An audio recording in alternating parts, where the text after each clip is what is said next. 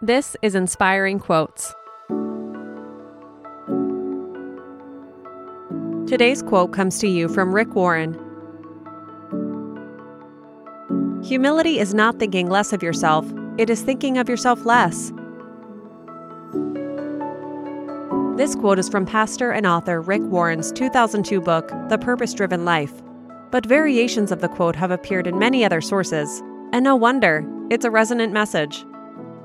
There's a misperception that to be humble means you shouldn't regard yourself highly. But to practice true humility requires a shift in perspective, to put others first. Have an inspiring day, and we'll see you tomorrow.